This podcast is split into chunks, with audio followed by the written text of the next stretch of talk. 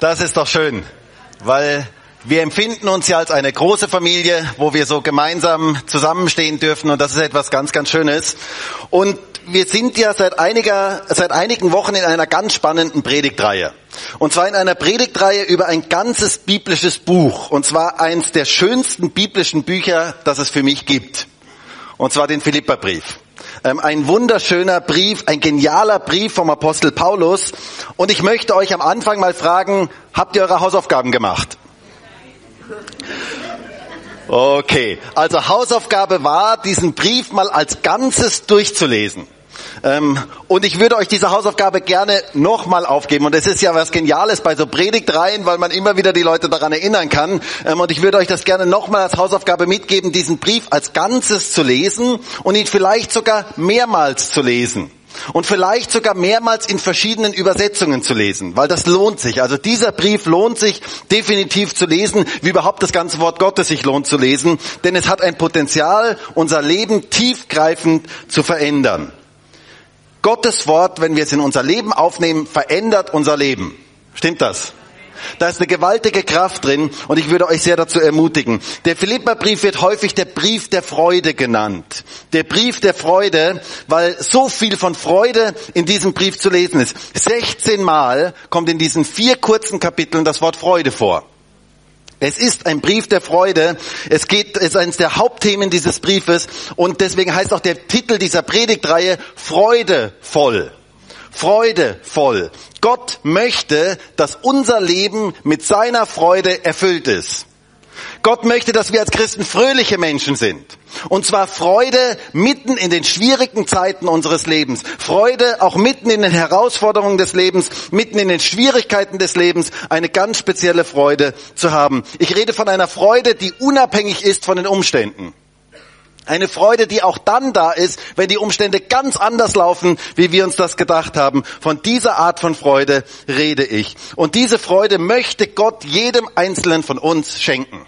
Gott möchte, dass du ein Leben voller Freude hast. Freude voll. Das ist Gottes Wunsch und das ist Gottes Ziel für dein Leben. Und wir möchten uns gemeinsam auf den Weg der Freude machen. Wir möchten gemeinsam diesen Weg der Freude entdecken. Und ich möchte dich mal fragen, kommst du mit auf diesen Weg der Freude? Bist du dabei?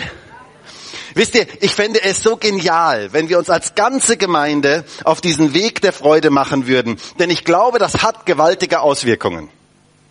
Menschen in unserem Umfeld werden das spüren, wenn wir ein Leben voller Freude leben können. Menschen in unserem Umfeld werden die Auswirkungen spüren. Sie werden spüren, dass da eine Freude rüberkommt von unserem Leben, die nicht normal ist, die übernatürlich ist.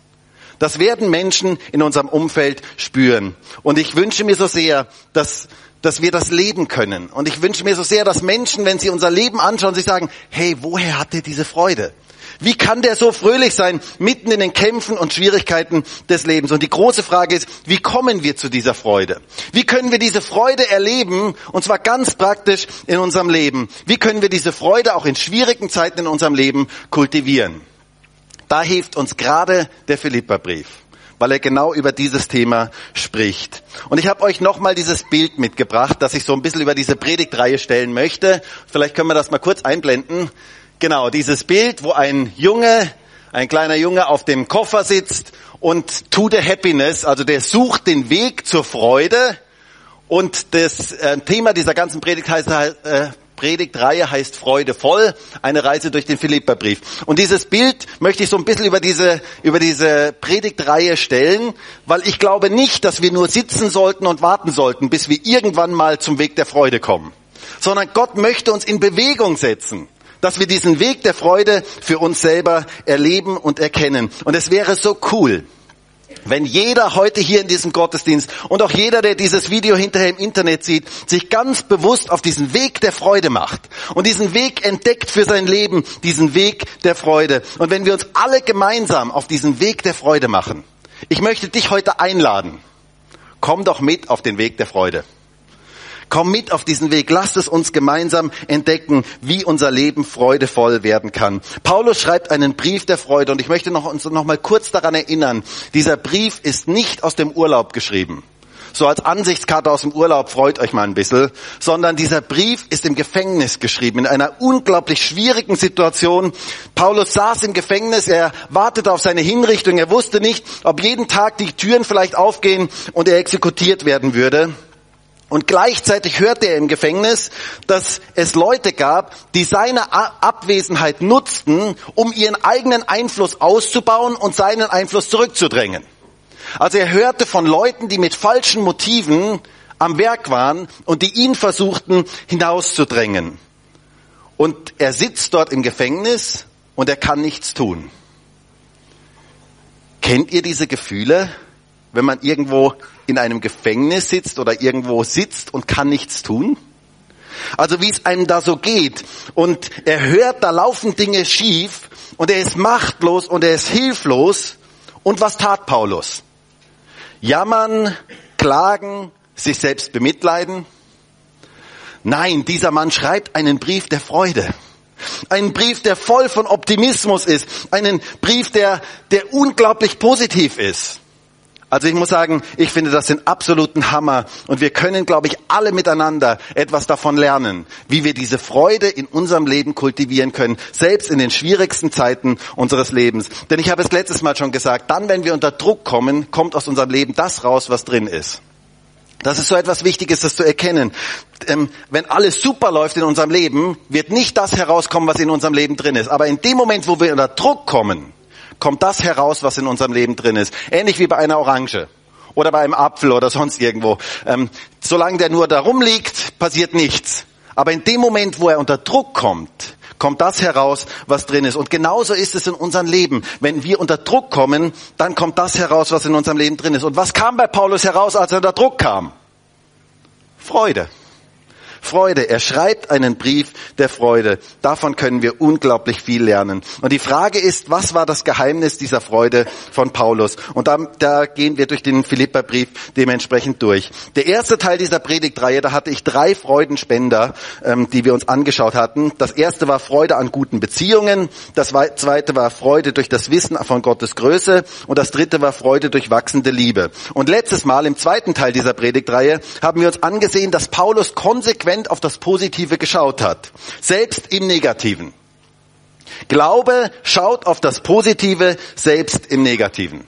Und wenn du nicht da warst, du kannst diese Predigen gerne dir nochmal nachhören. Es wäre schön, wenn wir so gemeinsam wirklich ähm, durch diesen Brief durchgehen, denn das lohnt sich. Und heute möchten wir einen weiteren Aspekt anschauen, dass das Geheimnis dieser Freude ausmacht, äh, zu einem freudevollen Leben führt, und zwar der Titel dieser Predigt heute lautet Freudevoll Teil 3. Christus ist mein Leben.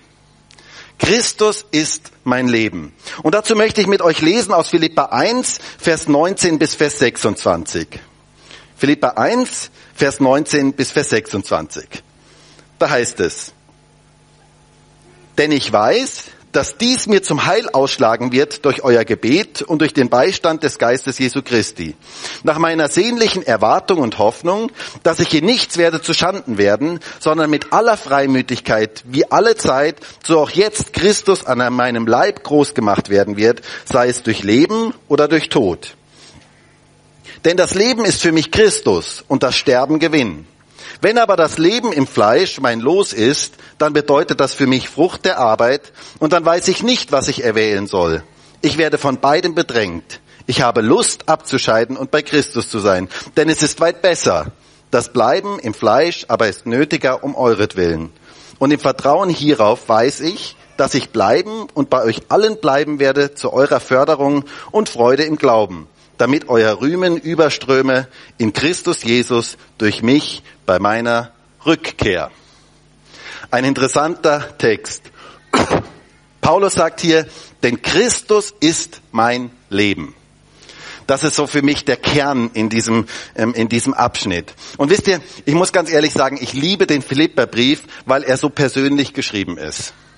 Er ist so unglaublich persönlich geschrieben. Wir sehen hier das Herz und die Seele von Paulus wie in keinem anderen Brief. Deswegen sagen auch ganz viele Theologen, dass der Philipperbrief das Fenster zur Seele des Paulus wäre.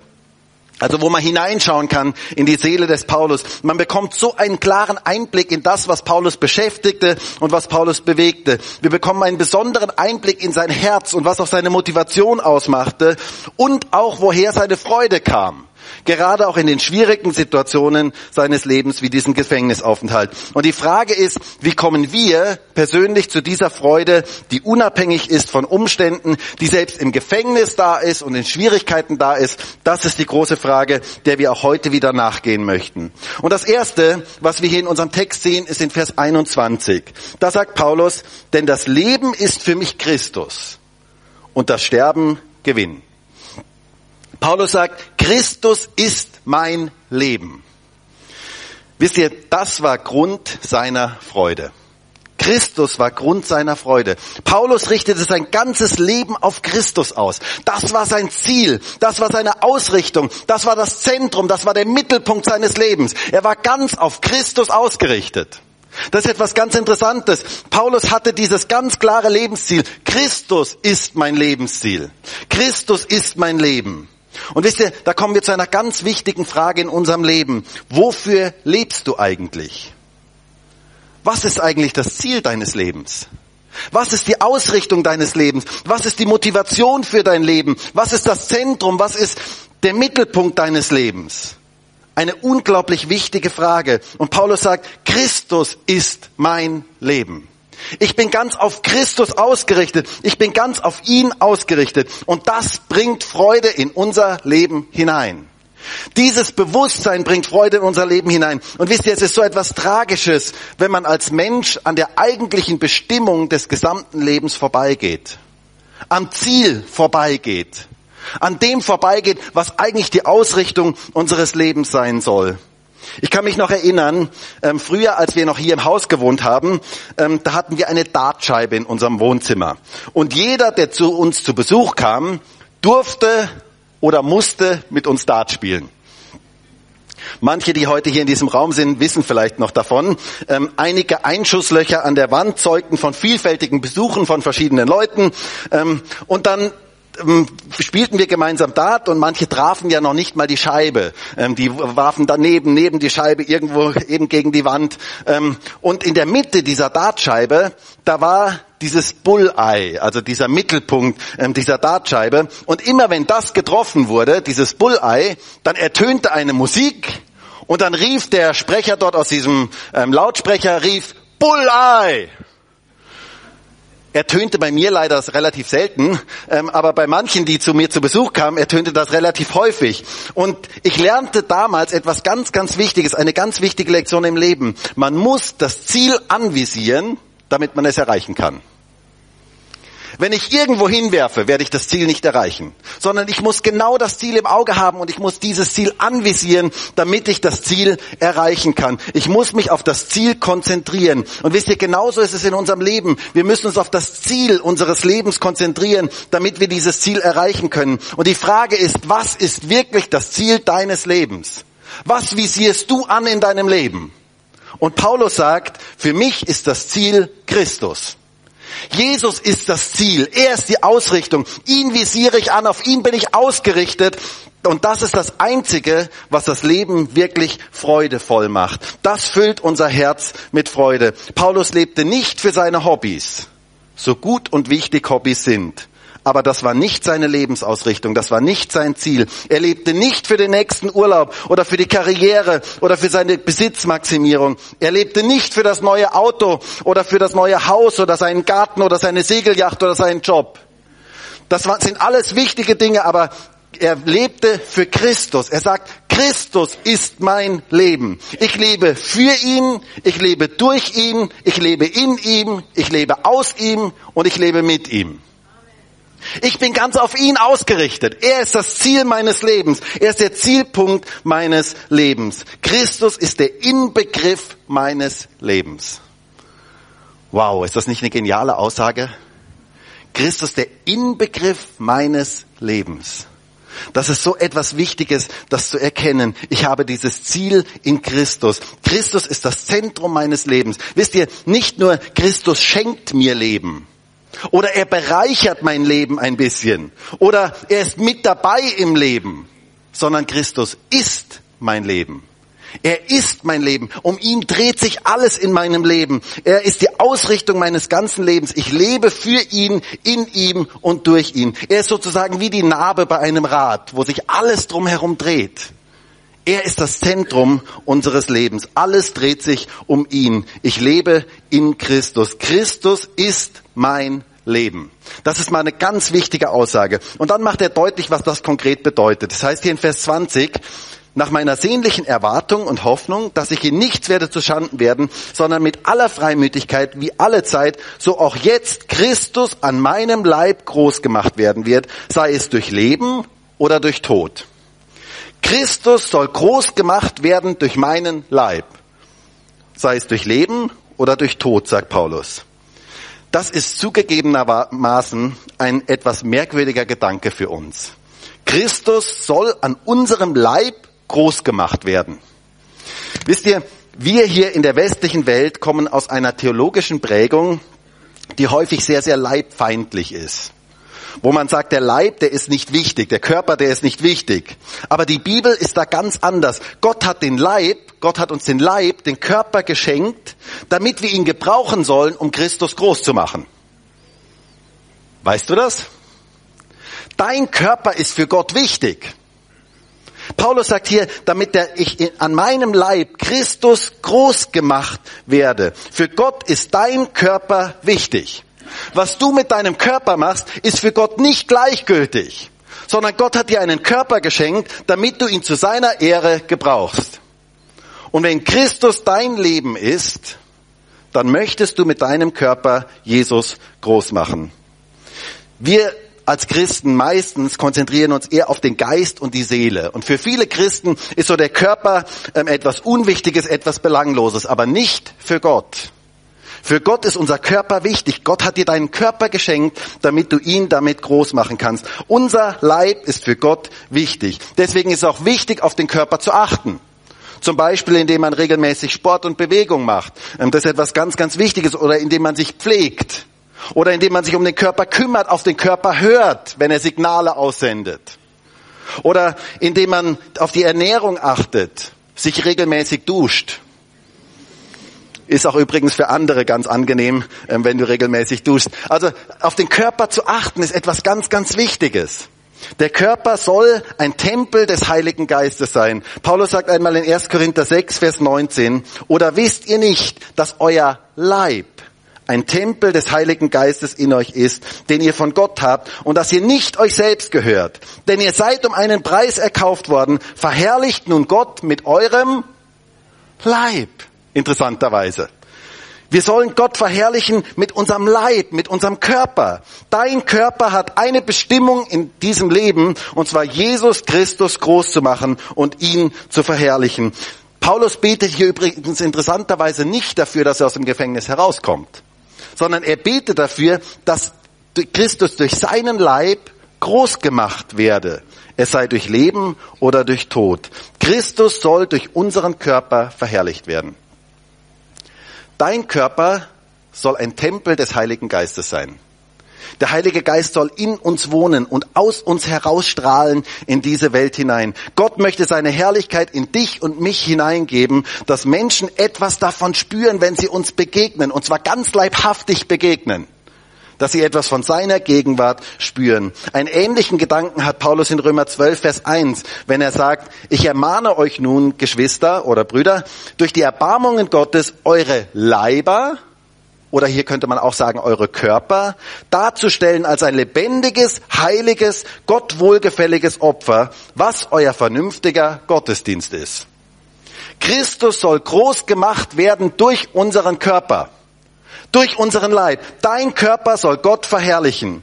Gott der hat dir einen Körper geschenkt, dass du ihn einsetzen kannst, um Jesus groß zu machen.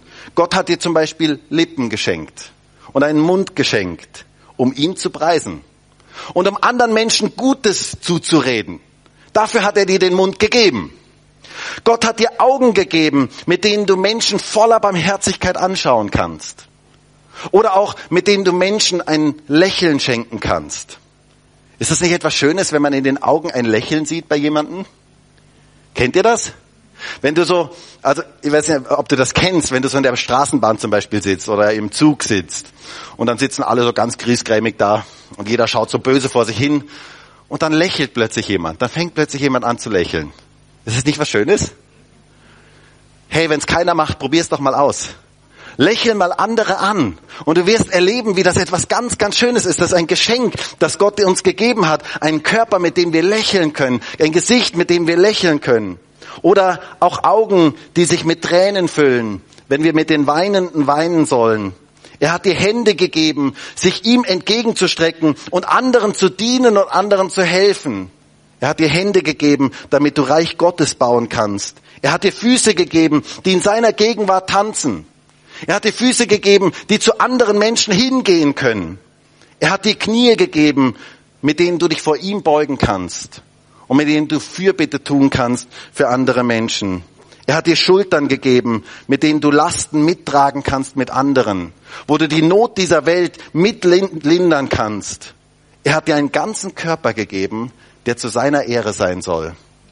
Lasst uns diesen Körper gebrauchen zu seiner Ehre, dass er dadurch verherrlicht wird. Jesus soll durch unseren Körper groß gemacht werden. Jesus soll groß gemacht werden durch unseren Leib. Das war der Wunsch vom Apostel Paulus. Nicht nur der Geist und die Seele, sondern auch der Körper sollen für Gott zur Verfügung stehen. Und Paulus sagt hier, ich möchte, dass durch diesen Körper Christus groß gemacht wird, sei es durch Leben oder durch Tod. Und da sind wir beim nächsten Punkt, der mich absolut fasziniert hier beim Apostel Paulus. Er sagt hier dann in Vers 23, ich werde aber von beiden bedrängt. Ich habe Lust abzuscheiden und bei Christus zu sein. Denn es ist weit besser. Das Bleiben im Fleisch aber ist nötiger um euretwillen. Ist das nicht gewaltig? Paulus sagt hier, ich habe, ich werde von beiden bedrängt. Ich habe Lust abzuscheiden und bei Christus zu sein. Wow. Was für eine Aussage. Also Lust abzuscheiden, dieser Gedanke ist uns doch heute eher fremd. Wir leben ja in einer sehr, sehr diesseitig geprägten Welt, in einer Welt, wo man Tod und vor allen Dingen auch das Leben nach dem Tod komplett ausklammert und komplett verdrängt. Red mal mit irgendjemandem über den Tod. Das ist für die Leute total peinlich. Dabei ist der Tod doch eigentlich die, die wie eine ganz große Realität des Lebens. Sie gehört doch eigentlich zum Leben dazu. Und Paulus hat hier keine Angst vor dem Tod, sondern er stellt sich dieser Realität und er sagt, ich habe Lust abzuscheiden und bei Christus zu sein. Paulus wusste, wenn ich von dieser Erde gehe, dann bin ich bei Christus. Ich weiß, wo ich hingehe. Ich weiß, wo meine wirkliche Heimat ist. Ich weiß, wo ich hingehe. Paulus wusste darum, wo er hingeht, wenn er von dieser Erde geht. Was für ein geniales Wissen, was für eine geniale Zukunft. Und Paulus war nicht lebensmüde und sentimental. So nach dem Motto, alles ist so schlimm in dieser Welt. Ich wollte, ich könnte sterben. Das war nicht Paulus seine Motivation. Ganz im Gegenteil. Wenn wir den Philipperbrief lesen, merken wir, der sprüht nur so vor Optimismus und vor Lebensfreude. Paulus liebte das Leben. Er genoss das Leben. Er war definitiv nicht lebensmüde. Er hatte eine Freude am Leben. Er war freudevoll in diesem Leben, wenn er an dieses Leben dachte. Aber er hatte auch eine große Freude, wenn er an die Zukunft dachte. Deswegen sagt er, ich werde von beiden bedrängt. Also die beiden Dinge, die sind für mich, das sind für mich beides Optionen. Er hat eine Sehnsucht, bei Christus zu sein. Er, er verdrängte nicht die Realität des Todes, sondern er stellte sich voller Freude dieser Realität. Und wisst ihr, da ist etwas ganz Wichtiges für uns heute drin, das neu für uns zu lernen. Dieser Realität sich zu stellen und zu sehen, wo wir eigentlich hingehen. Wir sind unglaublich diesseitig geprägt und in unserer Gesellschaft verdrängt man den Tod. Und ich finde es faszinierend, wie Paulus hier damit umgeht. Dieses Wissen, dieses Wissen um das, was nach dem Tod kommt, war ein gewaltiger Schlüssel seiner Freude war eine gewaltige Kraft im Leben jetzt, was ihm Freude gab im Leben jetzt. Viele Menschen heute versuchen den Tod zu verdrängen. Und ich finde es sehr interessant, dass die meisten Menschen mit dem Tod sich nicht beschäftigen wollen. Das macht ihnen Angst. Dabei trifft den Tod doch eigentlich jeder. Also jemand hat mal gesagt, der Tod ist die demokratischste Einrichtung, die es gibt. Es trifft jeden. Es trifft wirklich jeden. Jeder muss eines Tages sterben. Jeder, auch jeder, der heute hier in diesem Gottesdienst ist, auch jeder, der dieses Video hinter im Internet sieht, jeder muss eines Tages sterben. Jeder. Es gibt da keine einzige Ausnahme. Ich habe gestern extra nochmal nachgeschaut. Die neueste Statistik von Statistik Austria, die Sterberate in Österreich liegt ziemlich genau bei 100 Prozent. Und diese Zahlen sind ziemlich konstant, also die bleiben immer auf demselben Niveau. Ähm, jeder muss sterben. Daher ist es so wichtig, sich mit diesem Thema zu beschäftigen. Und Paulus hatte gar keine Angst vor dem Sterben. Er sagt, ich habe Lust abzuscheiden und bei Christus zu sein. Paulus hat etwas ganz Wichtiges verstanden. Für Christen kommt das Beste erst noch. Das ist so eine wichtige Wahrheit. Deswegen brauchen wir keine Angst vor dem Tod zu haben, sondern wir dürfen uns auf das freuen, was noch kommt. Ich finde, Paulus nimmt einmal ein ganz, ganz schönes Bild für dieses Leben nach dem Tod und er vergleicht das Leben hier in dieser Welt mit einem Zelt und das Leben nach dem Tod mit einem Haus, mit einer Wohnung. Hört einmal, was dort steht in 2. Korinther 5, Vers 1. Da heißt es, denn wir wissen, wir müssen etwas wissen, dass, wenn unser irdisches Zelt zerstört wird, wir einen Bau von Gott haben, ein nicht mit Händen gemachtes, ewiges Haus in den Himmeln. Ein wunderschönes Bild. Ich weiß ja nicht, wer von euch schon mal zelten war. Wer war schon mal zelten? Okay, also Zelten ist ja wirklich was Lustiges, wohl? Aber Zelten ist sehr, sehr lustig im Urlaub, wenn man das mal macht, dann ist doch Zelten etwas sehr, sehr Schönes. Aber ganz ehrlich, nach zwei Wochen Zelten freut man sich doch schon wieder mal auf ein festes Haus, oder? Also zumindest dann, wenn es die ganze Zeit regnet, wenn es kalt ist, wenn das Zelt unter Wasser steht, ähm, dann freut man sich doch mal wieder in ein festes Haus zu kommen. Und Paulus nimmt das hier als Vergleich. Er sagt, unser Leben hier auf dieser Erde ist wie ein Zelt, ist wie Zelten. Es ist nichts Bleibendes. Wir haben hier keine bleibende Stadt. Aber eines Tages werden wir ein Haus haben. Und zwar ein Haus, das Gott gebaut hat und das wartet auf uns. Das Beste kommt erst noch. Wir Christen haben eine herrliche Zukunft. Das ist so eine gewaltige Wahrheit. Hey, das ist eine Wahrheit, die kann uns echt in Begeisterung versetzen. Wenn wir an unsere Zukunft denken, denk mal an deine Zukunft. Das Beste kommt erst noch. Ha, das kann deinem, das kann doch mal Freude auf dein Gesicht zaubern. Ähm, das ist wirklich etwas ganz, ganz Gewaltiges. Und diese Dimension dürfen wir niemals aus dem Auge verlieren. Wisst ihr, wenn wir diese Dimension aus dem Auge verlieren, werden wir weltlich. Werden wir diesseitig und können wir niemals freudevoll, wirklich freudevoll sein. Dieses Wissen um unsere Zukunft, um unsere wirkliche Heimat macht unser Leben freudevoll. In unserer heutigen Zeit versucht man diesen Gedanken komplett zu verdrängen. Forever young. Das sind so die Schlagworte unserer heutigen Zeit. Niemals alt werden. Wisst ihr, Forever Young funktioniert nur für eine bestimmte Zeit kann ich dir sagen, ähm, wird nicht so bleiben, kann nicht so bleiben. Wir werden älter. Das gehört zu unserem Leben dazu. Anti-Aging-Produkte haben heute Hochkonjunktur. Und bitte versteht mich nicht falsch. Ich habe das schon mehrmals gesagt. Ich bin gegen nichts, was hilft. Also durchaus ausprobieren, kein Problem damit. Ähm, aber manchmal habe ich den Eindruck, steckt so dieser Wunsch dahinter, dem Tod doch entfliehen zu können. So dieser Wunsch, dem Tod doch entfliehen zu können. Ewige Jugend. Und ich möchte dir sagen, nimm so viel Antifaltencreme wie du willst. Irgendwann kommen die Falten, früher oder später. Da kannst du dir draufschmieren, was du möchtest. Die kommen irgendwann, das ist überhaupt gar keine Frage. Jemand hat mal gesagt, manche Leute schauen morgens in den Spiegel und dann sehen sie ganz viele Falten. Aber sieh es mal von der positiven Seite. Du hast an diesem Tag dann viele Möglichkeiten, dich zu entfalten.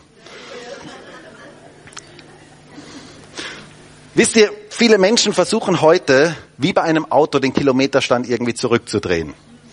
Sie hätten gerne das irgendwie zurückgedreht. Und das, was manche Menschen da versuchen, ist beim Auto tatsächlich verboten und strafbar. Aber Paulus hat hier einen ganz, ganz anderen Zugang. Er hat keine Angst vor dem Tod. Er sagt, ich habe Lust abzuscheiden und bei Christus zu sein. Was für eine Aussage. Paulus ist komplett versöhnt mit seiner Vergänglichkeit in dieser Erde, weil er weiß, wo er hingeht. Und das ist so etwas Wichtiges, das zu erkennen. Da liegt eine gewaltige Kraft und Freude für unser Leben drin. Wenn wir das verstanden haben und dementsprechend leben, bringt das Freude in unser Leben. Das ist etwas, eine gewaltige Kraft, eine gewaltige ähm, Freude, die das in unser Leben hineinbringt. Paulus weiß, der größte Teil seines Lebens liegt noch vor ihm. Weißt du das? Du sagst, aber Markus, ich bin schon über 80. Ich möchte dir sagen, der größte Teil deines Lebens liegt noch vor dir. Selbst wenn du 95 bist und selbst wenn du 110 bist, der größte Teil deines Lebens liegt noch vor dir. Wir haben eine wunderbare Zukunft als Christen und wir sollten uns immer wieder mal daran erinnern, wer das verstanden hat, der lebt anders. Wer um seine Zukunft weiß, der lebt anders. Der lebt gelassener, der ist nicht mehr so krampfhaft, der kann freier werden, der darf loslassen, der kann geben, der muss nicht mehr klammern. Wer dieses Bewusstsein, wer dieses Bewusstsein in seinem Herzen trägt, der muss nicht mehr klammern. Das Wissen um unsere Zukunft macht unser Leben frei und froh und setzt eine viel größere Dimension in unserem Leben frei. Wenn wir es lernen, unser Leben von der Ewigkeit her zu sehen und diesen Aspekt des Lebens nach dem Tod im Blick haben, dann wird unser Leben leichter. Jemand hat mal gesagt, seitdem die Menschen den Himmel an, abgeschafft haben, haben sie einen unglaublichen Stress, alles auf dieser Erde erlebt haben zu müssen. Und das ist die Wahrheit.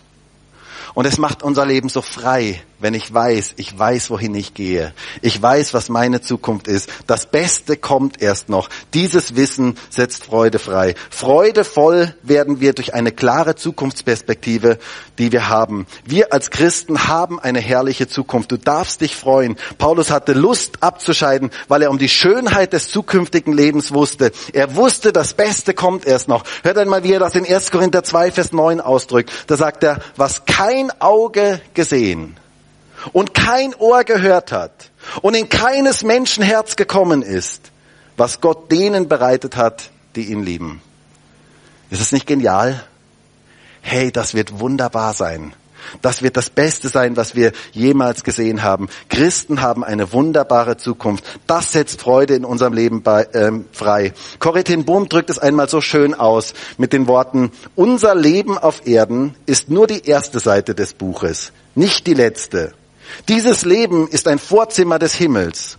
Unsere größten Freuden sind nur die ersten Früchte und der Vorgeschmack der ewigen Freude, die noch kommen wird. Ja, das Beste kommt erst noch. Was für eine gewaltige Wahrheit. Dieses Leben hier ist nur das Vorwort. Das eigentliche Buch beginnt erst. Das ist nur das Vorwort. Das Beste kommt erst noch. Deswegen brauchen wir keine Angst vor dem Tod zu haben. Wie genial ist das denn? Und leider leben wir heute in einer so diesseitig geprägten Welt, dass wir diese Sichtweise ganz häufig verlieren. Und ich glaube, dass uns da etwas ganz Entscheidendes verloren gegangen ist. Nämlich eine wichtige Quelle für Freude in unserem Leben. Für ein freudevolles Leben. Aber wenn wir das für uns neu entdecken und neu für uns ähm, erleben, das setzt eine unglaubliche Freude frei. Wir leben gerne. Wir lieben und feiern das Leben in dieser Welt. Aber wir wissen auch, wo wir hingehen. Und wir wissen um eine wunderbare Zukunft und wir dürfen uns darauf freuen. Das Beste kommt erst noch. Das ist Hoffnung pur. Das verleiht unserem Leben Flügel. Nicht Red Bull, sondern dieses Wissen verleiht unserem Leben Flügel. Wir haben eine geniale Zukunft. Und Paulus hatte diese Zukunftsperspektive und das brachte Freude in sein Leben hinein. Und wisst ihr, ich glaube, manches Mal ist es ganz gut, unser Leben mal wieder im Blick aus der Ewigkeit zu sehen. Unser Leben mal aus der Perspektive der Ewigkeit zu sehen. Was gilt dann noch? Was zählt dann noch? Wisst ihr, ganz häufig verschieben sich da nämlich Prioritäten in unserem Leben, wenn wir unser Leben aus der Perspektive der Ewigkeit sehen. Manche Dinge, die jetzt so groß scheinen für uns, sind dann plötzlich so unbedeutend. Und manche andere Dinge, die so unscheinbar scheinen, sind dann plötzlich, werden dann plötzlich riesig groß. Es kann zum Beispiel sein, dass aus der Perspektive der Ewigkeit die Person, um die du den Arm gelegt hast und die du getröstet hast, viel wichtiger ist, wie deine ganze Karriere und dein ganzes Geld und alles Mögliche, was du sonst investiert hast. Prioritäten verschieben sich. Menschen werden plötzlich wichtig. Beziehungen werden plötzlich wichtig. Und Gott möchte, dass wir unser Leben aus dem Blickwinkel der Ewigkeit sehen, weil dann verschieben sich Prioritäten. Ähm, der Psalmist sagt einmal im Psalm 90, Vers 12, lehre uns bedenken, dass wir sterben müssen, auf dass wir klug werden. Ich glaube, dass es Klugheit, dass es Weisheit in unser Leben hineinbringt, wenn wir diese Dimension nicht verlieren. Wir dürfen es von Paulus lernen. Das Beste kommt erst noch und wir dürfen uns auf diese Zukunft freuen. Und dann sagt Paulus weiter, dass er noch ein bisschen hier bleiben wird, und zwar um ein Kanal des Segens zu sein. Das finde ich so etwas Starkes. Er sagt hier, ich möchte noch auf dieser Erde bleiben. Er sagt, ich bin bedrängt, ich würde am liebsten abscheiden und bei Christus sein, aber ich bleibe noch ein bisschen.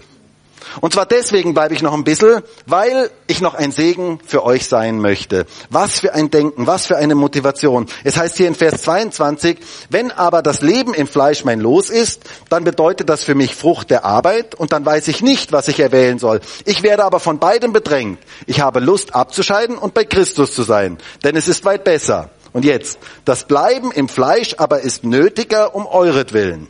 Und im Vertrauen hierauf weiß ich, dass ich bleiben und bei euch allen bleiben werde zu eurer Förderung und Freude im Glauben, damit euer Rühmen überströme in Christus Jesus durch mich bei seiner Rückkehr. Mit anderen Worten sagt Paulus hier, also ich bleib noch ein bisschen hier, damit ich noch Frucht bringe und ich eine Förderung und Freude für euch sein kann. Mit anderen Worten, ich möchte noch auf dieser Erde bleiben, um ein Segen für andere zu sein. Hey, ist das nicht ein geniales Lebensmotto? Also ich muss sagen, als ich das so gelesen habe und als ich das so auf mich habe wirken lassen, habe ich gedacht, das ist doch eigentlich der Sinn des Lebens. Das ist doch eigentlich das, weshalb wir hier auf dieser Erde sind, um ein Segen für andere zu sein. Das ist das Ziel des Lebens von Paulus gewesen. Und wie herrlich ist es, wenn Menschen Segensspuren hinterlassen, wenn sie Segen verbreiten. Paulus hatte etwas ganz Wichtiges verstanden. Freude in unserem Leben kommt nicht durch das, was wir haben, sondern durch das, was wir geben. Freude im Leben kommt durch das, was wir geben, durch das, was wir ausstreuen, durch das, was wir anderen geben. Geben ist seliger oder ist glücklicher als nehmen. Paulus hatte den einen Wunsch, mein Leben soll ein Segen sein für andere. Die Zeit, die ich hier auf dieser Erde bin, möchte ich ein Kanal des Segens für andere sein. Wisst ihr, ich treffe so viele Christen immer wieder, die sagen, ich möchte gerne gesegnet sein. Und ich finde das etwas absolut Tolles, wenn Gott unser Leben segnet. Aber das ist niemals das Ziel. Das Ziel ist, dass wir gesegnet sind, um Segen weiterzugeben. Das ist das Ziel. Das Ziel ist, dass Gott uns segnet, um ein Kanal des Segens zu sein für andere. Dieses, dieser Segen soll durchfließen durch unser Leben. Und das war das, was Paulus sein Leben ausgemacht hat. Ich hörte mal eine schöne Illustration. Da nahm jemand eine Dose und diese Dose war oben offen und unten zu. Und diese Dose war leer. Und dann sagte diese Person, so sind viele Christen. Sie sagen, Herr, bitte segne du mich. Und dann gibt ihnen Gott was rein in diese Dose. Er segnet sie. Bis ganz oben hin, bis randvoll. Und dann sagen sie, danke Herr, dass du mich gesegnet hast. Und sie verstehen aber gar nicht, dass eigentlich diese Dose auf beiden Seiten offen sein sollte. Und Gott möchte die Dose unten auch aufmachen, dass es durchfließen kann, dass sie zu einem Kanal werden, dass diese Dose zu einem Kanal wird. Und das ist das, was Gottes Wunsch für unser Leben ist. Er möchte, dass wir ein Kanal des Segens Gottes sind. Das war Paulus sein größter Wunsch. Deswegen wollte er noch hier auf dieser Erde bleiben. Das war der einzige Grund. Paulus wollte ein Kanal des Segens Gottes auf dieser Erde sein. Und das darf auch unser Wunsch sein. Und das wünsche ich mir so sehr, weil das unser Leben nämlich wirklich glücklich macht. Das bringt uns echte Freude in unser Leben hinein, wenn wir ein Kanal des Segens Gottes werden. Gott sagte damals zu Abraham in 1. Mose 12, Vers 2, und ich will dich zu einer großen Nation machen und will dich segnen. Und ich will deinen Namen groß machen und du sollst ein Segen sein. Gott segnet, damit wir Segen sein können. Das war der größte Wunsch von Paulus. Er sagt, die Zeit, die ich noch hier auf Erden bin, möchte ich ein Kanal des Segens für andere sein. Egal ob im Gefängnis oder draußen, ob durch Leben oder Tod, Hauptsache der Segen fließt. Ich möchte ein Segen für andere sein. Und wisst ihr, ich frage mich, was könnte geschehen, wenn alle Leute unserer Gemeinde heute diese Entscheidung treffen und das wirklich anfangen zu leben. Zu sagen, mein Leben hat nur einen einzigen Zweck, ich möchte Segen sein. Ich möchte Segen verbreiten dort, wo ich bin. Ich möchte einfach ein Segen sein in der Firma dort, wo ich bin, mit den Bekannten, mit meinen Nachbarn. Ich möchte einfach ein Segen sein. Ich möchte fließen lassen. Ich möchte den Segen durchfließen lassen. Was könnte geschehen? Ich glaube, es hätte große Auswirkungen. Und ich wünsche mir so sehr, dass wir solche Menschen werden, die sagen, ich möchte Segensspuren hinterlassen, denn das hat gewaltige Auswirkungen. Das macht unser Leben wirklich freudevoll. Ich möchte zum Schluss kommen. Ist der Philipperbrief nicht ein gewaltiger Brief? Also ich liebe diesen Brief. Also wenn ihr ihn nicht liebt, ich liebe ihn. Und ich bin begeistert davon. Und ich finde es so genial zu sehen hier im Philipperbrief, was das Geheimnis der Freude von Paulus war. Und ich wünsche mir so sehr, dass wir alle auf diesen Weg der Freude kommen und dass wir uns auf gemeinsam diese Freude für uns entdecken. Und heute dürfen wir lernen aus diesem Abschnitt, Christus ist mein Leben. Was ist die Ausrichtung deines Lebens? Christus soll durch unseren Körper verherrlicht werden. Stell dich ihm ganz zur Verfügung. Das Beste kommt erst noch. Hab dieses, dieses, dieses, ähm, diese Zukunftsperspektive in deinem Leben. Wir brauchen keine Angst vor dem Tod zu haben, denn wir haben eine herrliche Zukunft. Und die Zeit, die wir noch hier auf dieser Erde sind, und keiner von uns weiß, wie lange wir hier sind. Keiner. Aber die Zeit, die wir hier auf dieser Erde sind, sollen wir ein Kanal des Segens sein. Soll sein Segen durch unser Leben fließen. Und ich würde mir so sehr wünschen, dass wir uns alle auf diesen Weg der Freude begeben. Dass wir sagen, Herr, bitte füll du mein Leben mit dieser Freude, die unabhängig ist von den äußeren Umständen. Und ich würde so gerne jetzt mit uns gemeinsam dafür beten. Und vielleicht können wir alle gemeinsam aufstehen.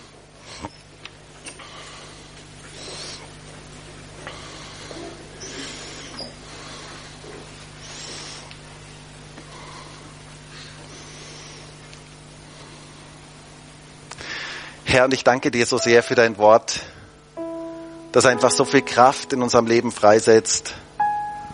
Und ich danke dir auch gerade für diesen Philipperbrief, wo wir so tief in das Herz vom Apostel Paulus reinschauen können, was ihn motiviert hat, was das ist, was ihn angetrieben hat. Und ich danke dir auch gerade heute für diesen Text, wo er sagt, Christus ist mein Leben.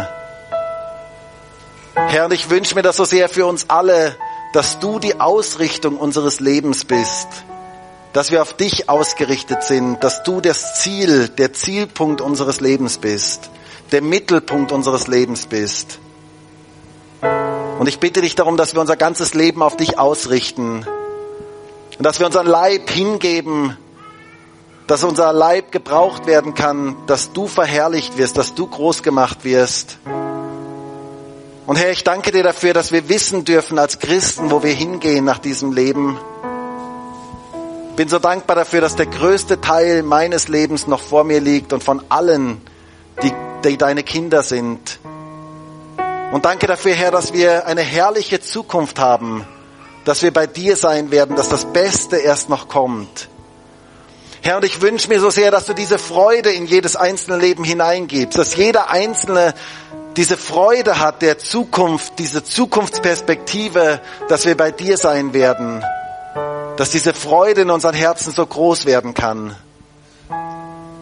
Herr, aber ich wünsche mir auch, dass wir die Zeit, die wir noch hier auf dieser Erde sind, ein Segen sind für andere, dass wir Segenspuren hinterlassen auf dieser Erde, dass Segen einfach ausgeht von unserem Leben, Herr, ich wünsche mir so sehr, dass wir als Christen nicht nur gesegnet sind, sondern dass wir ein Segen sind für andere.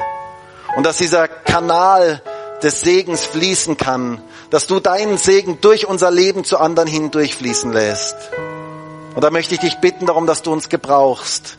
Herr, wir sind heute hier vor dir und wir bitten dich darum, gebrauche du uns auch in dieser Woche Kanäle des Segens zu sein, dass dein Segen durch unser Leben durchfließen kann, an die Arbeitsstellen dort, wo wir sind, bei den Bekannten, bei den Freunden, bei den Nachbarn, bei Verwandten, egal wo auch immer wir sind, dass dein Segen einfach fließen kann. Herr, es wäre so genial, wenn diese Ströme durch jeden einzelnen von uns fließen. Und wir bitten dich darum, dass diese Zeit, die wir hier auf dieser Erde sind, wir Kanäle deines Segens sein können. Und danke dafür, dass wir eines Tages vor dir sein werden. Und dass wir dich von Angesicht zu Angesicht schauen werden. Und dass es nur Freude sein wird. Danke dafür, dass wir eine wunderbare Heimat haben, eine wunderbare Zukunft haben. Ein Haus, das du für uns gebaut hast, das mit dem Zelt hier gar nicht zu vergleichen ist. Danke dafür, Jesus. Halleluja.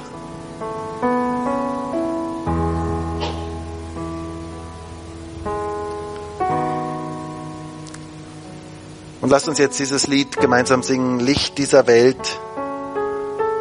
Und lasst uns uns ganz bewusst heute zu Gott ausstrecken und ihm sagen, Herr, ich möchte ein Kanal des Segens sein.